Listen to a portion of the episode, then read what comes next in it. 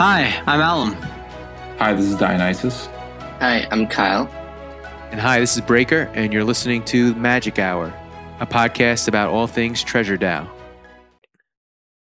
By the way, um, completely random, but did anyone mint their, or uh, did anyone get any other deeds in this madness of land? I, actually, I want to talk to you about this after the, the pod breaker. I, I'm going to need some help. I'm Uh, going to buy some Yuga land. Yeah, Nice. I, I get one for free. I did not mint any, but I uh, I need to Oh, claim okay. mine. I still have not. I tried to claim it yesterday, but the website wasn't letting me, so I'm gonna. Oh, try is it with the Right. BOIC or Say again. is it is it because you have You have is because you have a bored ape? Yeah, yeah. So I I own this Nice. bored ape in my profile picture here. It's like kind of like you know donning knight armor, but um, Ooh, I split it with my brother. So yeah, we've had that since uh since like October.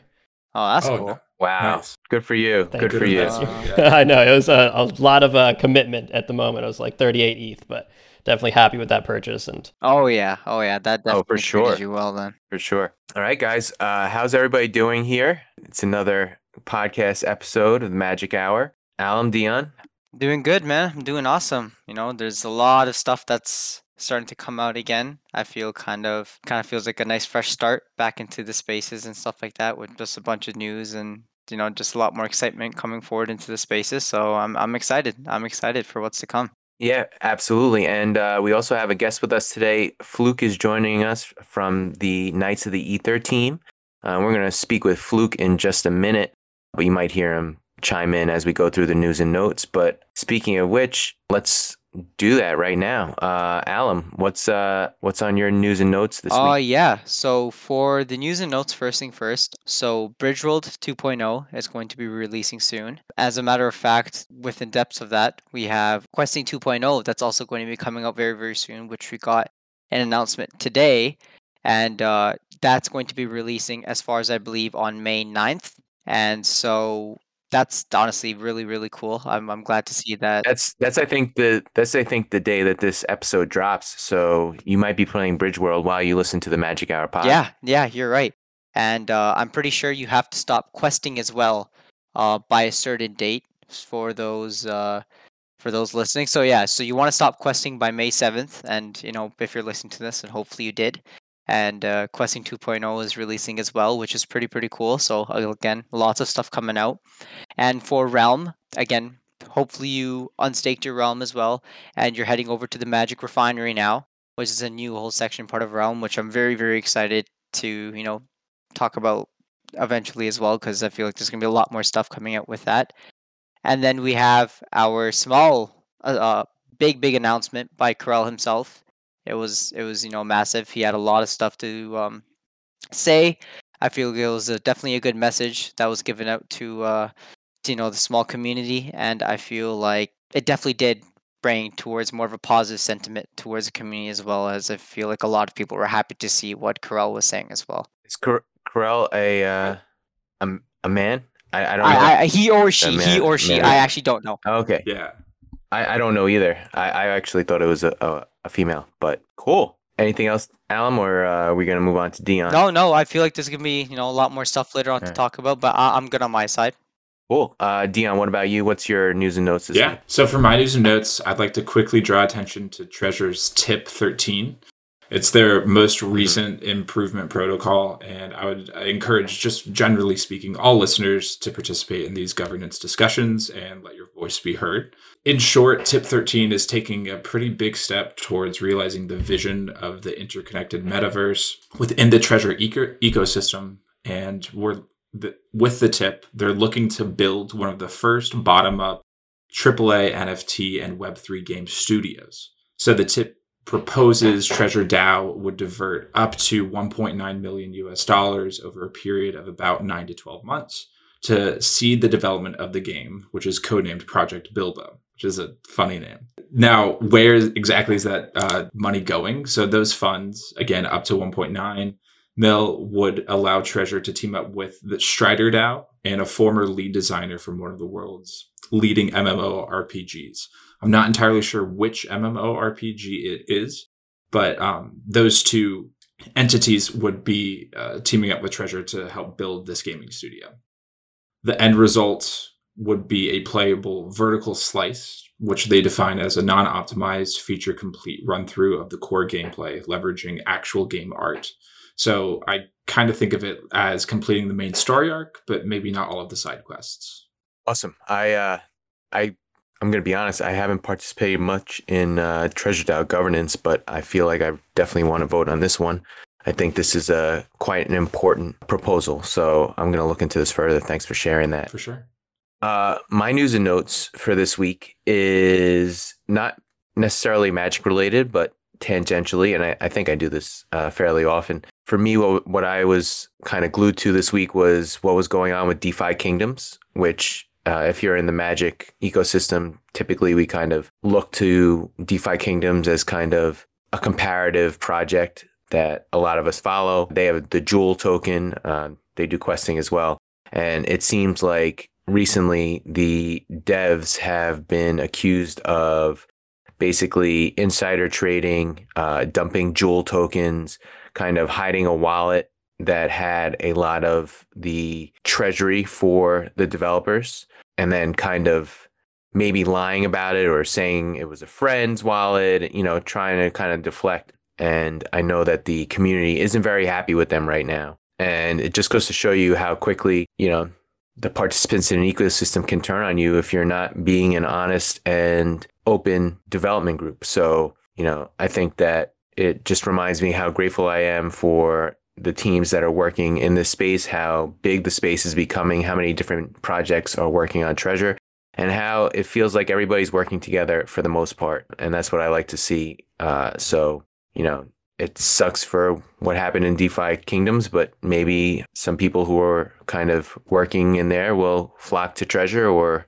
maybe we'll find some developers coming over to uh, the Treasure ecosystem out of this. So there might be a silver lining there. But I hope that they can sort it out too. You know, this could be a defining moment for DeFi kingdoms, and it could potentially kill the entire project. Absolutely. It, it, it I've, I've seen the ripple effects through the communities and how it even affects certain uh, magic community members too. So hopefully it gets worked out. Yeah, hopefully. But enough about news and notes. Like I said, we have Flook here from Knights of the Ether. Flook, uh, is that how I pronounce your name? Yes, that is correct. Thank you so much for having me on, right. guys. Happy to be here. All right, we're happy to have you. And for listeners out there, Flook is the founder of Knights of the Ether. Is that yes, correct? Yes, sir. Co founder alongside my brother, Dubber. Okay, cool. Co-founder, and welcome to the pod. You know, we're uh, we've got a whole bunch of questions we wanted to ask you. Uh, we want you to tell us about your project. So, without further ado, I'm going to let Dion uh, take us away. Dion. Yeah. Hey everyone. Well, I, again, I just want to say thank you so much, Flook. I, I want to say that you're the first NFT founder that we've ever had on the podcast. So that is a first. And I I don't say that to add any pressure to this in any way. but man, just, all the pressure, thanks. my shoulders just sunk. no, well, that's great. I you know I'm so happy to be here. So that's awesome. So I guess to to just start off here, we would like to know a little bit more about you. One of the questions generally uh, is, what was your journey into crypto like? Uh, how did you find it, and what gets you excited about it? Yeah, definitely. So, I mean, we can kind of do the journey into crypto and then like kind of how that transitioned into NFTs as well as a main focus. Crypto, I first kind of stumbled upon on Reddit back in 2017. You know, I had, I, I guess, well, Ethereum I stumbled upon in 2017. Bitcoin, I had, you know, I heard some rumblings in 2013 and kind of didn't really ever check it out, but knew about it. In 2017, I got into Ethereum through Reddit and kind of you know, I'm a total autodidact. Anything that's kind of new and interesting and innovative like that, I want to go teach myself about it. I want to go learn more. So I immediately, you know, bought some Ethereum, kind of really got into kind of what the narrative was and the culture. And pretty soon after I bought some Ethereum, we had that kind of like early 2018 crash. And, you know, my claim to fame, I guess, is that I didn't sell any of it during that time. And I, you know, held on to it and I, you know, added to some bags, bought a couple other coins like uh, like Chainlink that ended up doing really well, and you know, hold held most of my kind of crypto stuff um, and did some trading with it all the way through to 2021 summer and kind of pivoted uh, into NFTs when I found out about NFTs. That moment, sold a lot of my crypto holdings and was like, okay, I think I want to go kind of you know full time into uh, the NFT space. I have, I have a question first. You used a word that I, I am not familiar with, but sounds exactly like what I am. Autodidact. I had never heard that before. Yeah, yeah. So autodidact is like self-teaching, like someone who is really interested in like teaching themselves things. Yeah, like a self-starter. Yeah. Okay. I can definitely align with that. And I would say that your story rings very similar to my story as it relates to crypto. I also kind of discovered it on Reddit and just like and, but for me, it was like 2013, but it was Bitcoin and, but it was the same thing. You know, I was like, I have to learn more about this. I have to understand how this whole thing works. Mm-hmm. And it, it took me like two or three times in the white paper to really grasp the idea of it. But once it clicked, I was like, holy yeah, shit. this is cool. Yeah, that, that's super interesting. You, you mentioned that in 2017, with Ethereum, you kind of jumped into the narrative, which sounds like you were a little bit more tech first, as a as opposed to just treating cryptocurrency as a as a vehicle to to make money, which again is a good thing considering the 2018 crash that you just mentioned. Right, but, right. You know, I definitely I would say I got into it more from an investment standpoint from the start, okay. but I was definitely not so much on a just like I'm just investing in this and just watching the chart. I'm investing in this because I do think the narrative of what the technology can be and what the kind of innovation that it can bring uh, interested me more. So that was kind of the, you know, a bit of both, I would say. Absolutely. And with that, I think a lot of people that that have an appreciation for the the the technology, the breakthrough technology that is cryptocurrency writ large, do with that, do you have aspirations to be in Web3 full time? Are you in Web3 full time, or do you have another job outside of this? Yeah, so I am in Web3 full time. Uh, I have been since 2021 summer. And and yeah, it's great. I mean, I can't imagine having another job while trying to run you know a full NFT collection at the moment. I, I wish I had more time for like the NFT space in general too. But yeah, definitely happily full time Web three and let's you know fingers crossed it, it stays that way for a long time. That's the hope. Yeah no d- definitely. So summer 2021 almost almost a full year ago what made you want to start an nft project so quickly? And how did you come up with knights of the ether? Yeah so you know it was pretty quick. There wasn't much time between me finding out about nfts and thinking wow i would love to start an nft collection. And part of that was you know, the first NFT collection I bought. I'm not going to name drop, even though I think it's not even around anymore. You know, it was a total rug. Uh, the, you know, the seeing the community switch from like euphoria to, you know, all out FUD in a Discord was just crazy to see. And I, I saw both the potential and the way that the potential was not being put to use within the NFT space. I saw how many kind of projects were slapped together, um, how there wasn't much direction around them, how they were being kind of run as very short term things, as short term businesses, as short term kind of capitalizations. And so pretty quickly I was like, I think I can do this better. I'm really interested in cryptocurrency. I'm really interested in blockchain. I love the kind of investment and tech side of it but also at my heart, I'm like uh, a creative person. You know, I was a music producer for a long time. Uh, you know, I got my English degree. I like writing. I'm totally into the fantasy genre. And so I felt that this was a good kind of intersection of my interests and that I could bring uh, a lot of value to creating an NFT collection. And so that kind of leads into, you know, why Knights of the Ether, why this specific collection. And that's just because I'm a, you know, a total fantasy nerd, Lord of the Rings, Gene Wolfe, all these sorts of uh, all these sorts of films and books and uh, graphic novels, you know, totally captured me as a kid and have been kind of a, you know, a passion of mine for most of my life. And Knights just felt like very like composable with the different pieces and the way like a kind of NFT is structured with these different layers and things that kind of merge together and randomize. Knights with their kind of uh, I can't think of the right word for it, but with all their kind of interchangeable armor pieces, felt like a really cool way to go about that and it was something that i hadn't seen before so that's that was kind of the impetus there i was going to ask what, what's your favorite fantasy series as it relates to like books or movies or whatever yeah i mean okay it's kind of a deep cut but it's called uh, the book of the new sun by gene wolfe it's like this kind of five book tetraology, tetralogy. I don't even know how to pronounce that, but five books. And um, it's kind of like a literary fantasy. So it's like a little more highbrow. I don't know, like English major here. You know, I like reading kind of complicated stuff, but also Lord of the Rings, The Hobbit, total classics. Yeah, I like a lot of, uh, you know, like graphic novels and stuff too. But yeah, that would, Gene Wolfe would be my my uh, my main choice. If anybody was looking for a great fantasy novel, go check out Gene Wolfe. Yeah. Enough about you, Flook. Um, let's let's dive a little bit more into Knights of the Ether, and because we have the pleasure of having you on, I know that we've talked about it in previous episodes, but I would love just straight from the horse's mouth. What is Knights of the Ether, or straight from the Knight's mouth? Maybe. um, what what's like your elevator or bar pitch? Right, right. Okay, so Knights of the Ether, the NFT collection, is uh, 4,000 knights residing on the Ethereum blockchain.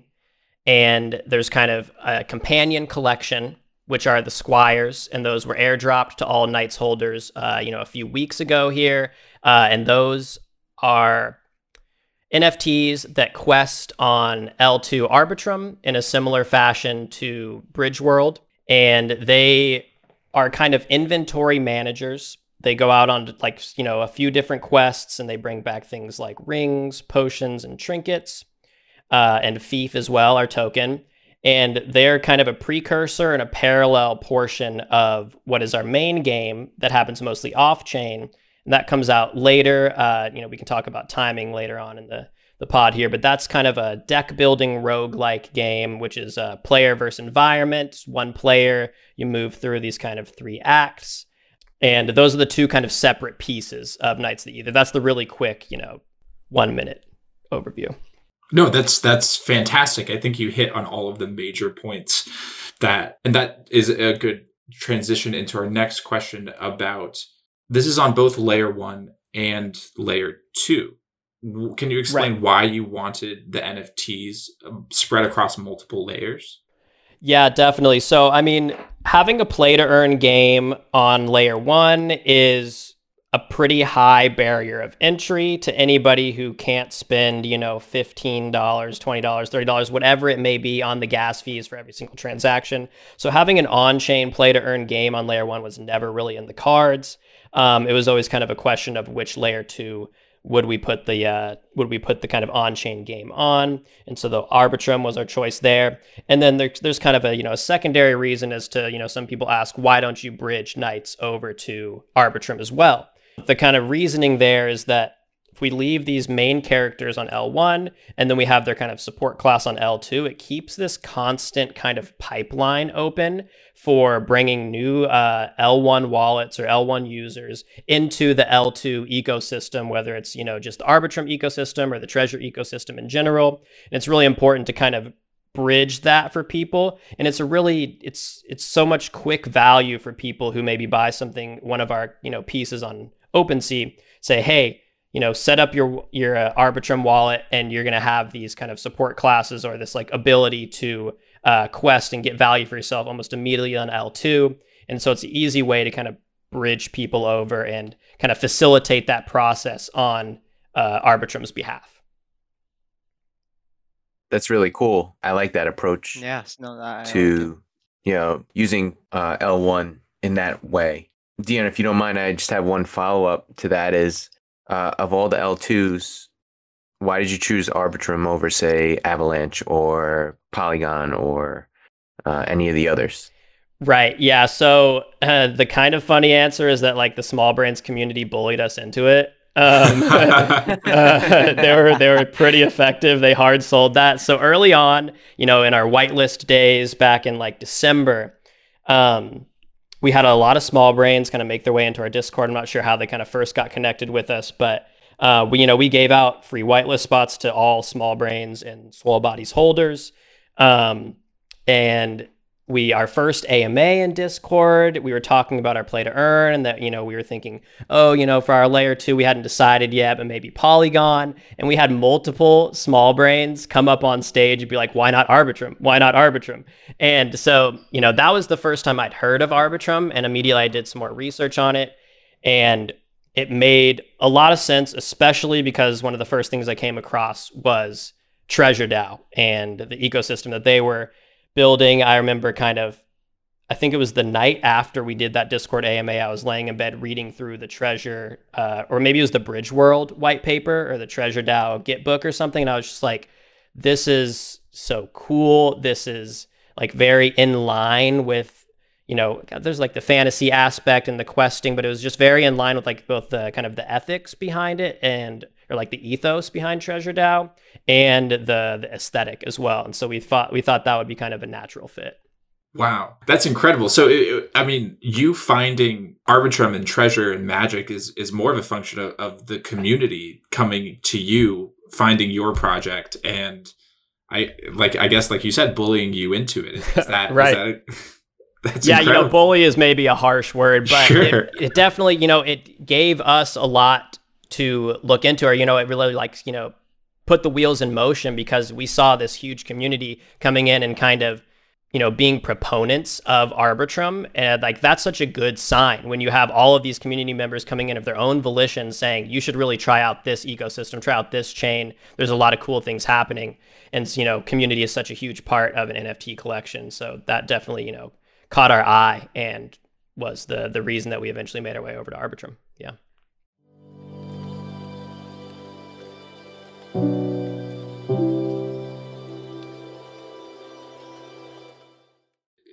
As mentioned before, there are two kind of buckets of NFTs. There's a, a, bucket on layer one, there's a bucket on layer two.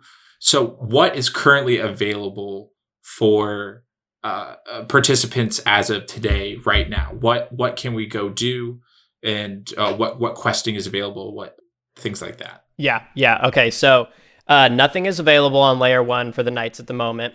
Uh, right now, what you can do is if you own a squire, you can go to our Squires page and quest specifically to just the forest. We're kind of in this soft launch phase right now where we've, you know, put our contracts out and you can quest to the forest and send out, uh, you know, one of your four different Squires, which are uh, luck, wisdom, strength, and faith.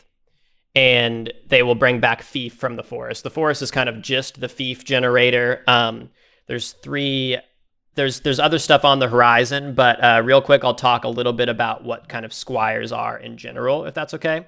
Yeah, and so there's yeah full of four types of squires, like I said. Uh, each of them are have a natural affinity for one of the four separate stats, which are what I said: luck, wisdom, strength, and faith. And those stats have uh, kind of change the way you interact with the questing ecosystem. So, for example, uh, a strength squire has more of a chance to receive an upgrade in his strength stat when he comes back from every quest. He has a chance to receive an upgrade for any of his stats, but he's more likely to receive a strength upgrade.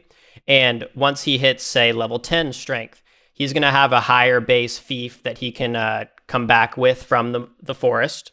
When he hits level 20 strength, he'll have an even higher base fief strength or base fief amount that he can come back with. And then for luck, it's a similar thing where uh, they'll have a higher percentage chance of bringing back rare items from the cavern and the mountain, which are other two other questing locations. Uh, wisdom has uh, the ability to kind of barter better with the shops and gets better prices for upgrading things within the shops. And faith has a better return on upgrading their own stats when they go to the temple. The temple is this place where you go to where you aren't guaranteed a stat stat upgrade, but you have about double the chance of receiving a stat upgrade. So you kind of there's a trade-off between these four different questing sites. Where am I, you know, am I going to farm fief? Am I going to find items? Or am I going to upgrade my stats so that later on in the game I'll have a better chance of doing those aforementioned things? Nice. And and as you mentioned, currently only forest questing is available for squires, correct? Yes. You know, by the time this podcast releases. There might be uh, both Cavern and Mountain available. That's kind of around our timeline. But yeah, so probably just Forest, maybe Cavern and Mountain by the time people are hearing this. Yeah. That's incredible. So I, I personally have eight squires. I love questing them every day. I am stacking that fief. I'm having a great time. I love the UI. Wait, you, mentioned you in music production. Did you make the music uh, in the background? No, I did not. Okay. You know, it is not quite my specialty, the type of music there. I think at some point I will take that kind of bass music that we have and flip it in my own direction. Um, we also are going to have a couple other music options coming up. I think Preems from uh, Smallville Sound, some people might be familiar with him. uh, he's going to flip that and turn it into kind of his own uh, more kind of like lo-fi hip-hop version to have so yeah you know as a, a music person myself we're going to have a few different music options for you guys to choose from up there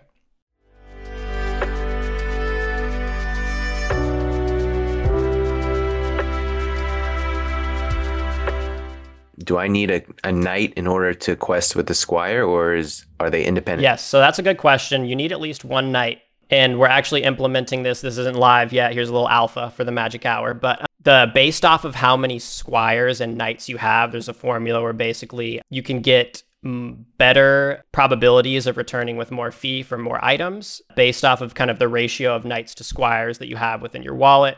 So like the best ratio is one to one. Say you have eight squires, you want eight knights to get the kind of best probabilities, um, and that just kind of fits in lore wise. You know, a squire does his job better, does his or her job better if they have uh, their own knight to attend to. So historically accurate and fun. yes, yes. nice. Okay, so currently we can quest in the forest, and then there's a potential for us to quest in a couple other places by the time of release on that similar vein, looking forward, what's on the horizon that has been announced? And then here's where we're going to fish for a little bit more alpha. Has there anything that's not been announced that you feel comfortable telling us or teasing? Uh, for Squires specifically, or for kind of the whole ecosystem? The, the entire ecosystem. It's, mm, it's, it's a mm. broad brushstroke question. Okay, okay. Um, well, something fun that we haven't really touched on before uh, within the Squires kind of universe is that there'll be some things like uh, temporary quests with uh, partner collections. Specifically, the first one is going to be partnering with Magic Dragon DAO, and there's going to be kind of a, a dragon uh, spotted off in the distance. It'll be kind of a temporary two week quest. Um, I think the dragon is going to, you know, offer up some prizes from their end, but also on our end, there's going to be these kind of rare dragon scales uh, that you know function as an item in our deck building game later on. But the fun kind of trade off here is that so you're going to hopefully steal a scale from the dragon while it's sleeping, but there's a chance that the dragon wakes up and scorches your squire, and uh, you don't get to quest with that squire maybe for about a week. We haven't landed on exactly the amount of time there, but so there's a bit of risk versus reward, and then there will only ever be uh, 500 of the dragon scales, so you're definitely kind of uh, motivated to send your squires out there early and often to get you know your portion of those scales but hey you might come back scorched and then you can't send that squire off for another week so we're doing fun things like that temporary quests um, we're also looking to uh, bring some more l1 collections in and do some kind of partner quests with them as well you guys might have seen this this kind of Dowdon's key. I don't know if you guys have heard of Dowdon. Probably have. Um, yes yeah, so we're going to do kind of a partner uh, quest with them at some point here in May as well, where if you hold both a Dowdon Access card and uh, a Knight and a Squire, you'll be able to go out to this, this kind of specific quest where uh, there's a high chance for you to get one of these Dowdon keys, or the Don's key, I think is what it's called, and that's an item in our game later on as well. So yeah, partnership quests. Um, we're going to do some really cool stuff in the town. The town is kind of this area you can't go into yet and we haven't really released any info about what's there but it's going to be kind of some more interactive storytelling things um, some more kind of like quick fire quests maybe a little like tavern uh, you know dice gambling mechanic something fun like that. Yeah we have a lot uh, we're planned. It's you know the way we've built it is that it's this really fun iterable sandbox in which we can uh, implement a lot of cool creative uh, new things to keep people uh, coming back and having fun and engaged. No, it, it sounds like a lot of fun, to be honest. Uh, I can't. I, I hope that you guys get to deliver on all these different features. You know, and it's great that you're working with Magic Dragon DAO because they were at, hinting at stuff like that when we spoke with them on the previous pod, and hearing what you guys are working together on is pretty cool in my book. Yeah, yeah, yeah. The guys over there are great. Yeah, and you know, kind of speaking to like executing um, you know, I think that's like an important thing to kind of discuss. I think that there's a lot of vision in the NFT space and maybe not as much follow through execution or it doesn't always happen right. We we do like to I wouldn't say we under promise because we have, you know, we promised a lot of fun stuff and we have a great vision, but we do like to over deliver. You know, we just brought on another dev 2 weeks ago to kind of, you know, boost our, you know, kind of robust contract creation and solidity side. Uh, we've hired two other people within the past three weeks as well. One a community manager, another who's kind of our our now tokenomics lead, who comes from uh, an actuary background, which is kind of uh, it's health insurance modeling, and they do these really kind of complex uh, models on like grand economic scales, so that we can you know model things out within our economy moving forward. So yeah, you know we're definitely looking to scale and execute on a lot of these things that we are envisioning for sure. That's really cool, and and I just want to say that I love that you mentioned that you want to underpromise and overdeliver. I'd almost guess that Dion would have coached you maybe because we were talking about this last night um, when we because we do a uh, a pre pod meeting. You know, we prepare for these types of uh, mm-hmm. episodes, but uh, that's that's exactly the kind of information that we want to hear, uh, and we appreciate hearing that because I think that that's honestly the right main headspace to be. Yeah, yeah, I agree.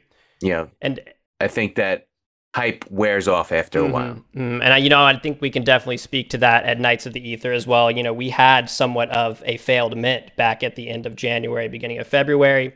And, you know, we only minted about 15%, but it didn't really change anything for us. We kept our heads down and built a great product and continued on. And we, you know, we're very transparent that entire time and definitely uh, kind of proved ourselves as being you know here for the long term and willing to execute and follow through and and yeah we uh, definitely hold ourselves to high standards and know that uh, you know having all of these people kind of as participants in our ecosystem and you know and spending money on our products it's definitely a responsibility that we uh, that we that we take very highly definitely yeah, I, and I can even attest. I, am sure some of you listeners are rolling your eyes because you know that I am heavily invested in this project. But I can uh, personally attest that I have appreciated the rollout of all features and u- user experience upgrades. Um, I remember even seeing in, in, your Discord, Flook, a few people saying like, "Oh, I wish I could like unquest uh, or request all of my squires all at once," and then within like maybe a week or even less. Uh, that was implemented um, it, within yeah. the UI.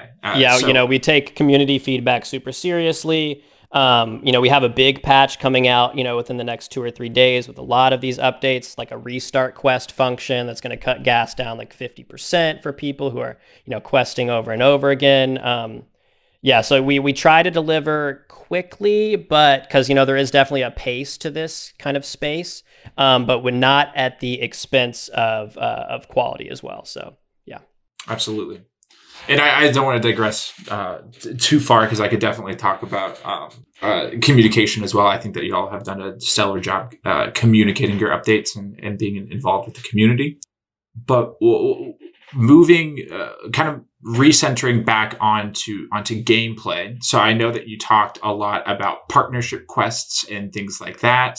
Um, but one of the things that I am also interested in is learning about when um, the knight game will will be available or what what kind of milestones you're working towards. Because i know that uh, there's a questing part and then also the, the deck building part. I assume maybe incorrectly that the deck building part might be i guess maybe initiated before questing and kind of a lead up to but that's me just pontificating Right. Yeah. So, uh, so Knights is not as much questing. Um, the deck building is kind of part of, I think, what you're getting at with the questing, which is kind of moving through these three acts. Um, you know, for people who are uh, are familiar with deck building roguelikes such as Slay the Spire or Roguebook, these are other kind of like paragons of the genre. Um, we're kind of basing ours heavily upon that, but it's basically a deck building game in the sense that you move through these three acts across a kind of map with different nodes or encounters.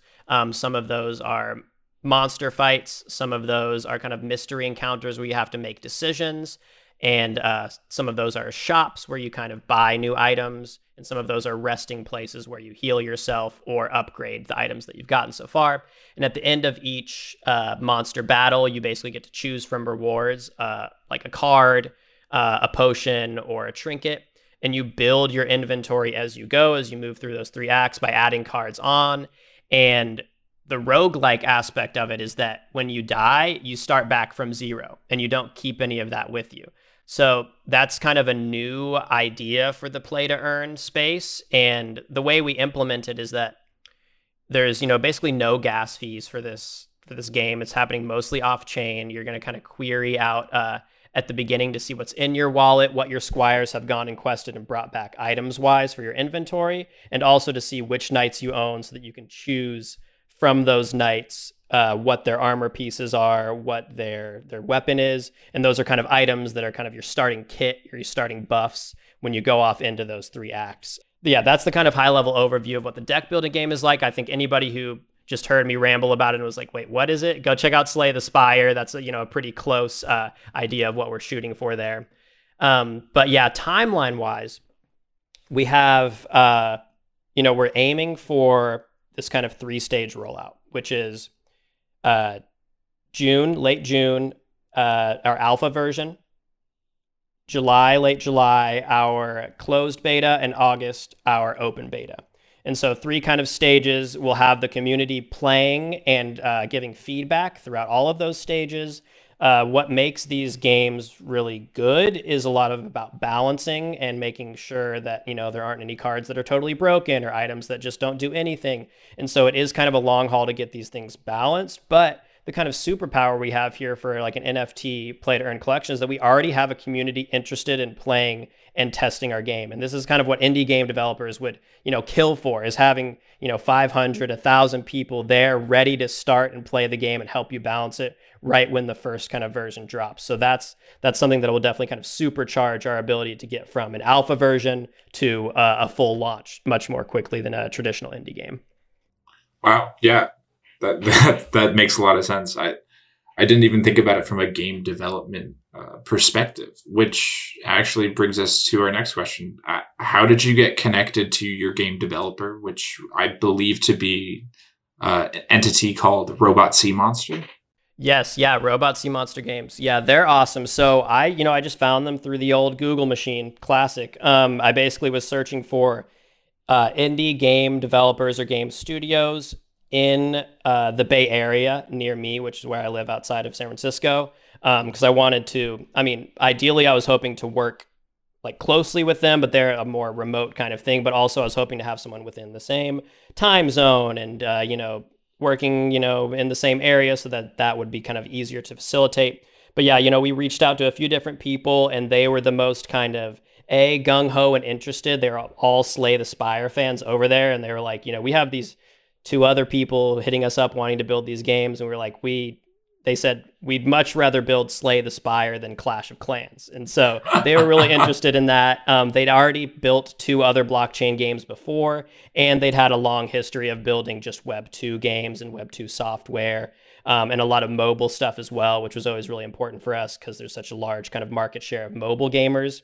And i think uh, I think the future of mobile gaming is play to earn. Uh, so that was really important for us. They kind of checked all the boxes, and and they've just been great. So yeah. There was a uh, mobile game on iOS called Dream Quest that I played like constantly, daily, and it was a deck builder like a Slay the Spire, but very rudimentary. Like the graphics were kind of basic, if uh-huh. you will, not like super basic, not like pixelated, but basic enough and it was built in Unity, but I'll tell you, it was one of the most fun games that I played because it was just this weird deck builder. Like you'd select a different class every time you played and it was roguelike. As soon as you died, you were yeah. dead. But uh That's cool. I've know, never heard of that. You start again. Oh yeah, it's a lot of fun. I don't even know if it's still on iOS because I know the developer got poached by I think Blizzard. Mm, he was doing something right then for but, sure. Yeah, but uh, no, it was it was a lot of fun, and I think it also had like a three step kind of like three different maps where like you, you progress through one map and then you got to the next one and then you finally got to the boss map or something like that. But if it's still there, I definitely would check it out. Dream Quest is what cool, it's called. Cool. Okay, I will for sure. Nice. And I think I think one of the last questions. I know that I don't think we've belabored gameplay too much, but one of the last questions about gameplay: How do treasures and magic integrate into the game, or what what uh, do you feel comfortable telling us about? Right. Yeah, definitely. So treasures integrate in the same way as these kind of trinkets, which are items that you, if you, you know, hold these, if you hold treasures in your wallet already, those will be available in kind of this RNG pool of possible combat drops. So in the same way that there's kind of a core amount of say 20 trinkets that are available to drop uh, randomly at the end of each elite or boss battle. If you own these treasures, that kind of expands that RNG pool and gives you the ability to have those drop. They'll be, you know, rare and therefore more powerful within the game. And so owning treasures doesn't necessarily set you up to be better at the game. It gives you a chance for your RNG to be better so that you can have better buffs throughout the game. So it's not like a guaranteed benefit, but it is uh, an assistance to the RNG basically.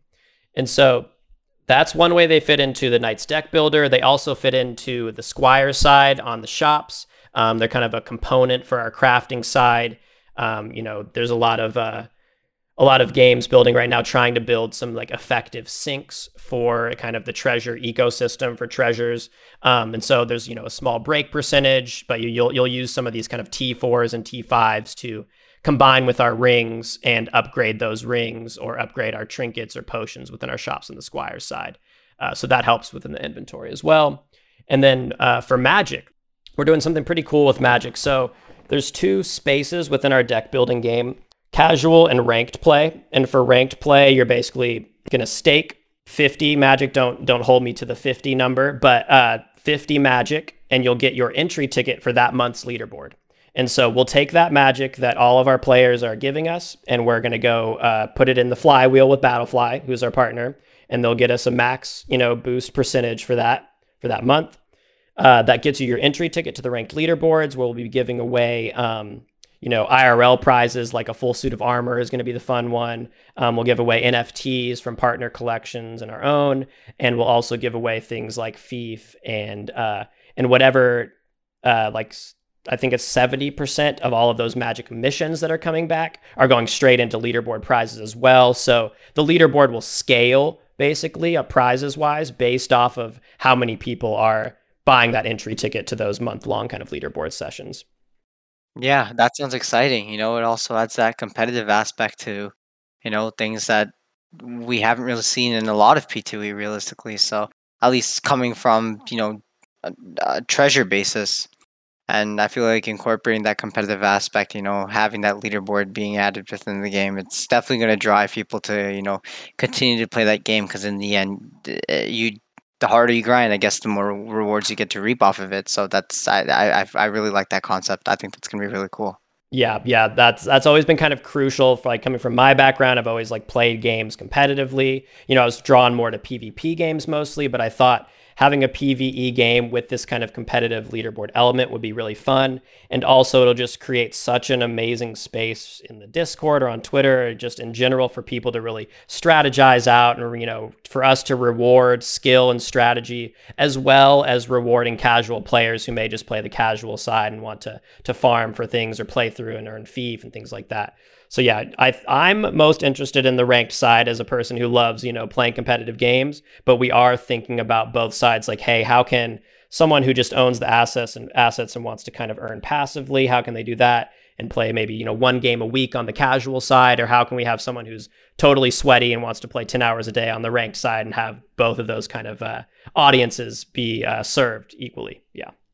That's that's great. I also think it's really clever your integration of the the treasure NFTs, I think it's wise on your part to to set it up how you have so it increases RNG chance so it incentivizes you as a player to own treasures but it doesn't completely uh, reduce your chance if you if you don't have treasures because the last thing you want to do is require your players to go out and purchase or grind for this other NFT that is not necessarily a part of your your like main original project. Yeah, I think that's a yeah, that's a really good point. You know, we basically want to make it easy for Bridgeworld participants to come in and play our game, but we don't want to have this high barrier of entry where people who are just finding our game through just the basic mobile version and maybe just own one knight and one squire, having it be a high barrier of entry of oh they have to go buy you know a donkey and a honeycomb to even be competitive or whatever. So yeah, we're trying to kind of look at it from both angles basically.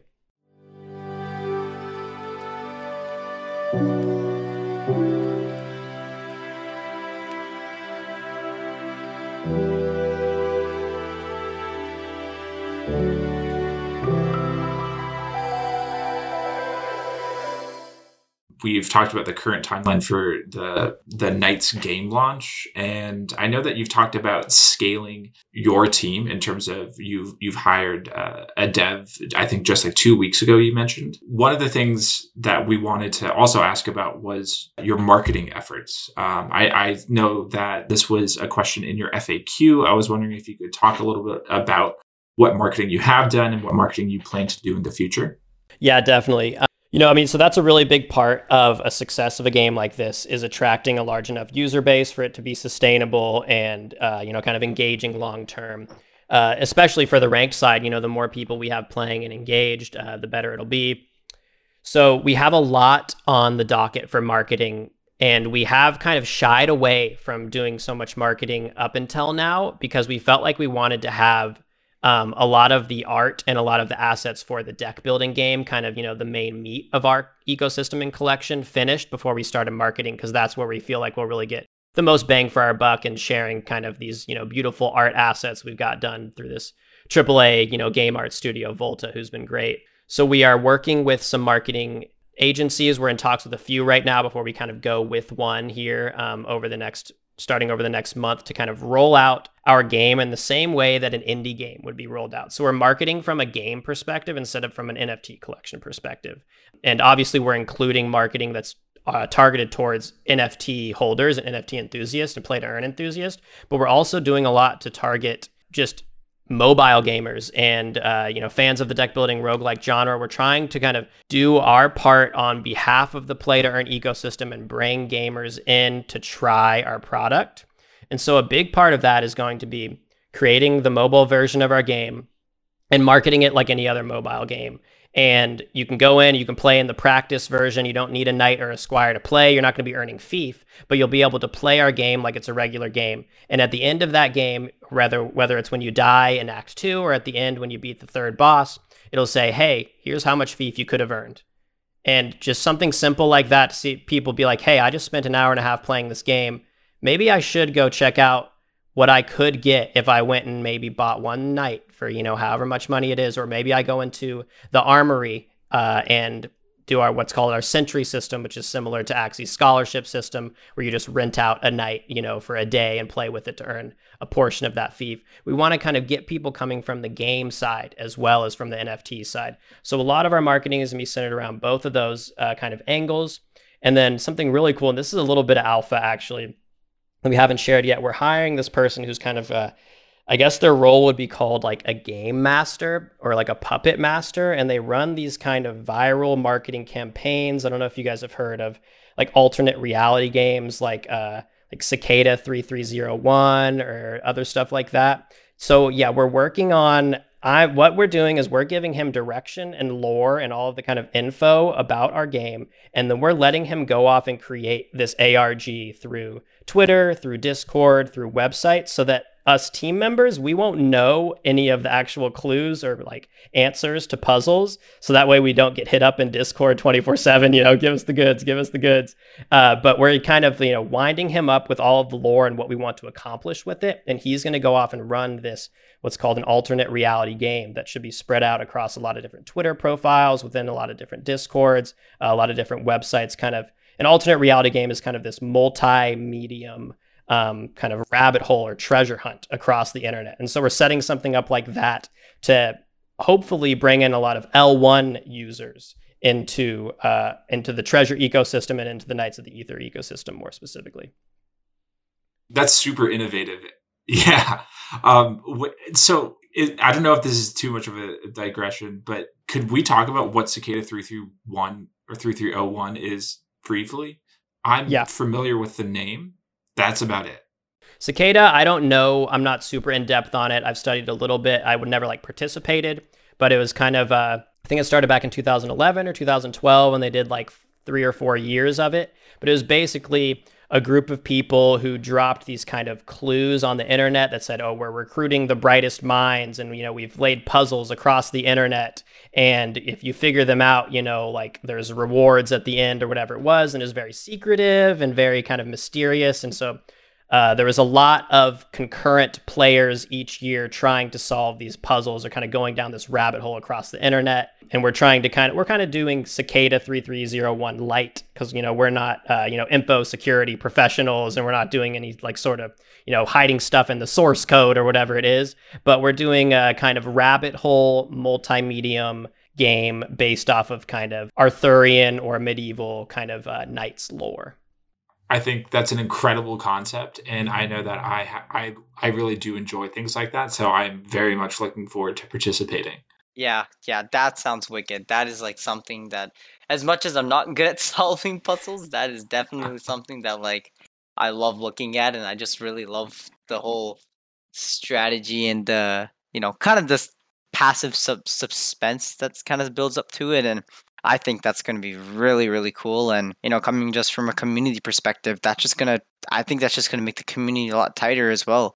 Having different people work together, having the community work together, trying to fall, solve whatever clues or whatever rabbit holes there may be in the game. And at the same time, you know, just venturing further into the game as a whole. And I think this is going to, I think it's going to be really, really cool. And, you know, I definitely feel like the people that you have behind this are going to be smart and really intellectual guys that are going to be creating really cool rabbit holes as well. But I, I, I'm stoked. I think that's going to be really cool because this is something that I was kind of looking for within a game specifically to come within Treasure as well. And I'm excited to see that someone's actually doing something like this because personally, I feel like there's a lot of people who are smart in Treasure.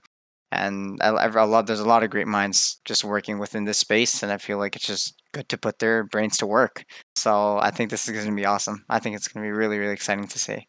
Yeah, thanks, man. Yeah, we're we're really excited about it. It's yeah, it's gonna be great. I'm I'm pumped. Well, I think I think the last question that we really really wanted to ask you is this is your first NFT project. So do you have interested in creating other games or sequels to Knights of the Ether or additional NFT projects? I, I mean, I, I know talking about the future probably sounds daunting considering how much you have on your hands right now. Uh huh. Uh huh. Yeah, no, I definitely like to focus what's on, you know, what's in front of me, kind of one step at a time. Um, I don't, I don't envision myself ever working on another NFT collection. I, you know, I envision myself building out what we've started here at Knights of the Ether and expanding that, and you know, adding in future, uh, future characters like Rogues is our second planned character, and that'll be a playable, you know, it'll be an NFT collection, but also be a playable character with its own deck within the deck building game, uh, kind of expanding that way. And you know, maybe way, way in the future, we've talked about some fun stuff like uh, like a Knights kind of uh, 3D fighting game or like a VR Knights Arena type thing. Um, you know, we're definitely looking to build more on the IP we've created instead of uh, you know going off and doing something else. Yeah, incredible. I I I, honestly do love to hear that, and I'm so excited for the future of this project. Um, Breaker or Alum, do either of you guys have any more questions? I, I just want to say that I can't wait for your game too. I probably say this almost on every podcast, but I think that right now, play to earn being just a point and click and wait kind of situation is not exactly the most entertaining. You know, you still get that what they call dopamine hit when you know you're revealing your treasures after sending your legions to quest because I play Bridgeworld a lot. But um, yeah, I, I want to see more interactive playable games, you know, where I'm actually playing a game, not just kind of clicking on something. So I'm excited. I I hope to see you guys deliver on uh on this uh, project for sure. Yeah, thanks man. Yeah, you know, I'm with you there. We're definitely you know, I think play to earn has a lot to to evolve from. The where it's at right now is really cool, but I think where it can go is just kind of sky's the limit and here at Knights of the Ether, we're definitely kind of looking to do this kind of fun first mentality. Um, you know, have people come back and play our video game if they can earn a little bit on top of that. That's great as well. But we're trying to, you know, just make a fun game first. On that seems exciting too, and seeing the first mobile game on Treasure, I feel like is it's going to be very very big, and you know, definitely going to be kind of changing just the whole ground space of just again the future of as you were saying just p2e in general and uh, you know just respect to you guys in the team for being so bold and you know putting yourselves out there and trying to do a lot of things what i guess a lot of other developers or just uh, game builders themselves wouldn't even try doing you know just kind of wanted to stay within their own uh, mere uh, mere line. So you know, respect to you guys in the team. Kudos to you guys for you know going out and actually having the guts to go and try something like this. It's definitely not it's definitely not easy to you know incorporate just the entire DeFi and on top of that just integration mechanics and you know actually making a game that's exciting and having people to want to continue to play it as well is it's definitely not an easy thing to do. So I, I have much respect for you guys on there. Yeah, thanks, man. Yeah, you know, we definitely have our work cut out for us, but we're we're excited about what we're building and uh, and what the future holds for sure. Well, Flook, I, I wanted to give you an opportunity to have the floor one more time in case there's anything that you wanted to to say about Knights of the Ether uh, that, that you felt like we didn't do justice. Um, at any point in this conversation, or if uh, any questions that we didn't ask. If not, I don't want to put you on the spot.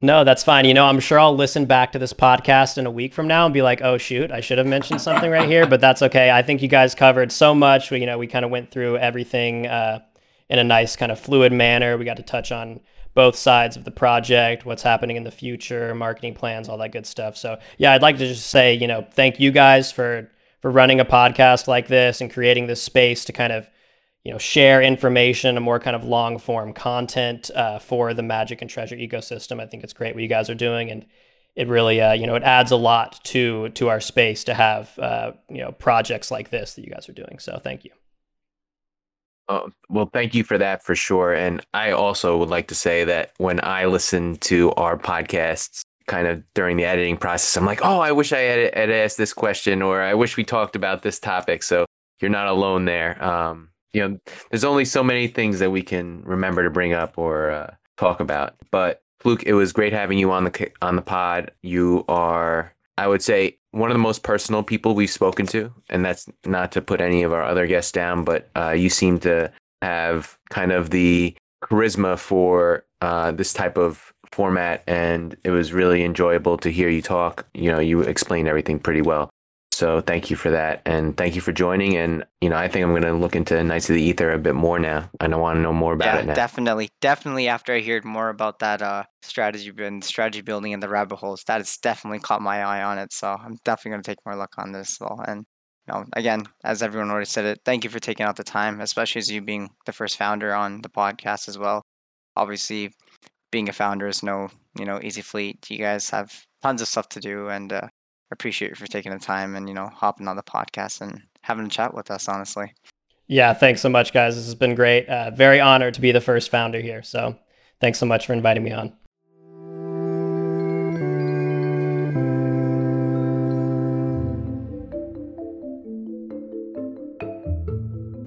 Concludes another episode of Magic Hour, friends. If you like what you hear, please like and subscribe to our YouTube or Spotify or Apple Podcasts or wherever you can listen to your podcasts. You can also follow us on Twitter at Magic Hour Pod. All the links are found on our Linktree, which is in the show notes. From all of us, we appreciate your support for Bridgeworld.